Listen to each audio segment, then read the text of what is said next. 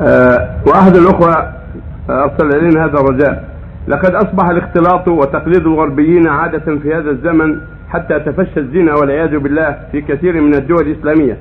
وعندما تظهر علامات الحمل على الفتاة يسارع أهلها بتزويجها لعشيقها أو لغيره خوفا من الفضيحة.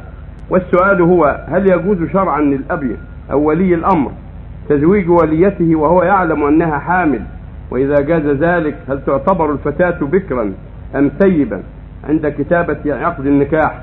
وهل يجوز إعلان ذلك الحمل عند العقد حتى يعلم الزوج؟ وإذا كان ذلك لا يجوز كيف تصرف ولي الأمر عندما يتم مثل ذلك الزواج رغما عنه بواسطة بقية الأهل وإصرار الفتاة؟ علما بأن مثل هذه المشاكل تحصل في دول لا تحكم بشرع الله ولا بكتاب الله وسنة رسوله. كيف تكون علاقة الأب مع ابنته؟ أو الولي مع وليته عندما ترتكب مثل هذه الفاحشة هل يجوز له التبرؤ منها؟ نرجو من سماحتكم نشر هذه المشكلة شيء من التفصيل في مجلة الدعوة السعودية. أفادكم الله.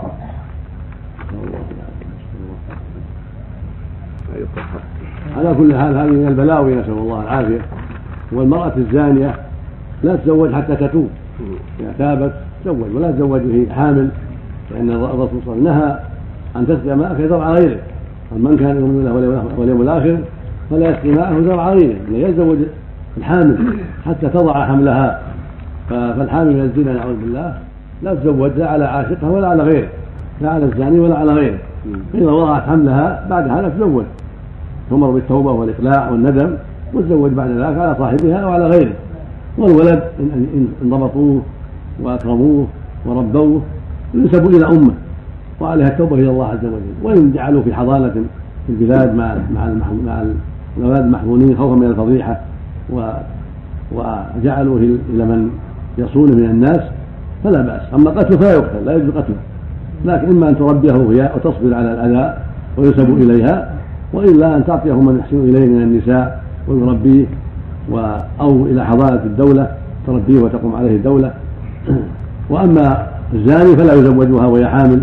بل متى وضعت وتابت إلى الله فإنه يزوجها. نسأل الله السلامة والعافية. نعم. يرثها هو الولد لا فيها يصونها ويؤدبوها ولا يتبرؤوا منها بل على أهلها أن يصونوها ويؤدبها وليها. لا لا تعود لمثل هذا. ويستر عليها مهما أمكن. يستر عليها ويؤدبها ويزوجها بعد ذلك. نعم. طيب هو افرض اللي زنى بها يعني أراد أن يصلح غلطته ويلتزم بزواجها. يعني إذا وضعت الحمل بعد ذلك يزوج. نعم الحمل ما هو ما ينسب إليه الحمل. الحمل ينسب لأمه. نعم. لا ما ينكر شيء. كانها بكر. هذا الزواج ما هو بشرعي. هذا الوطن ما هو بشرعي.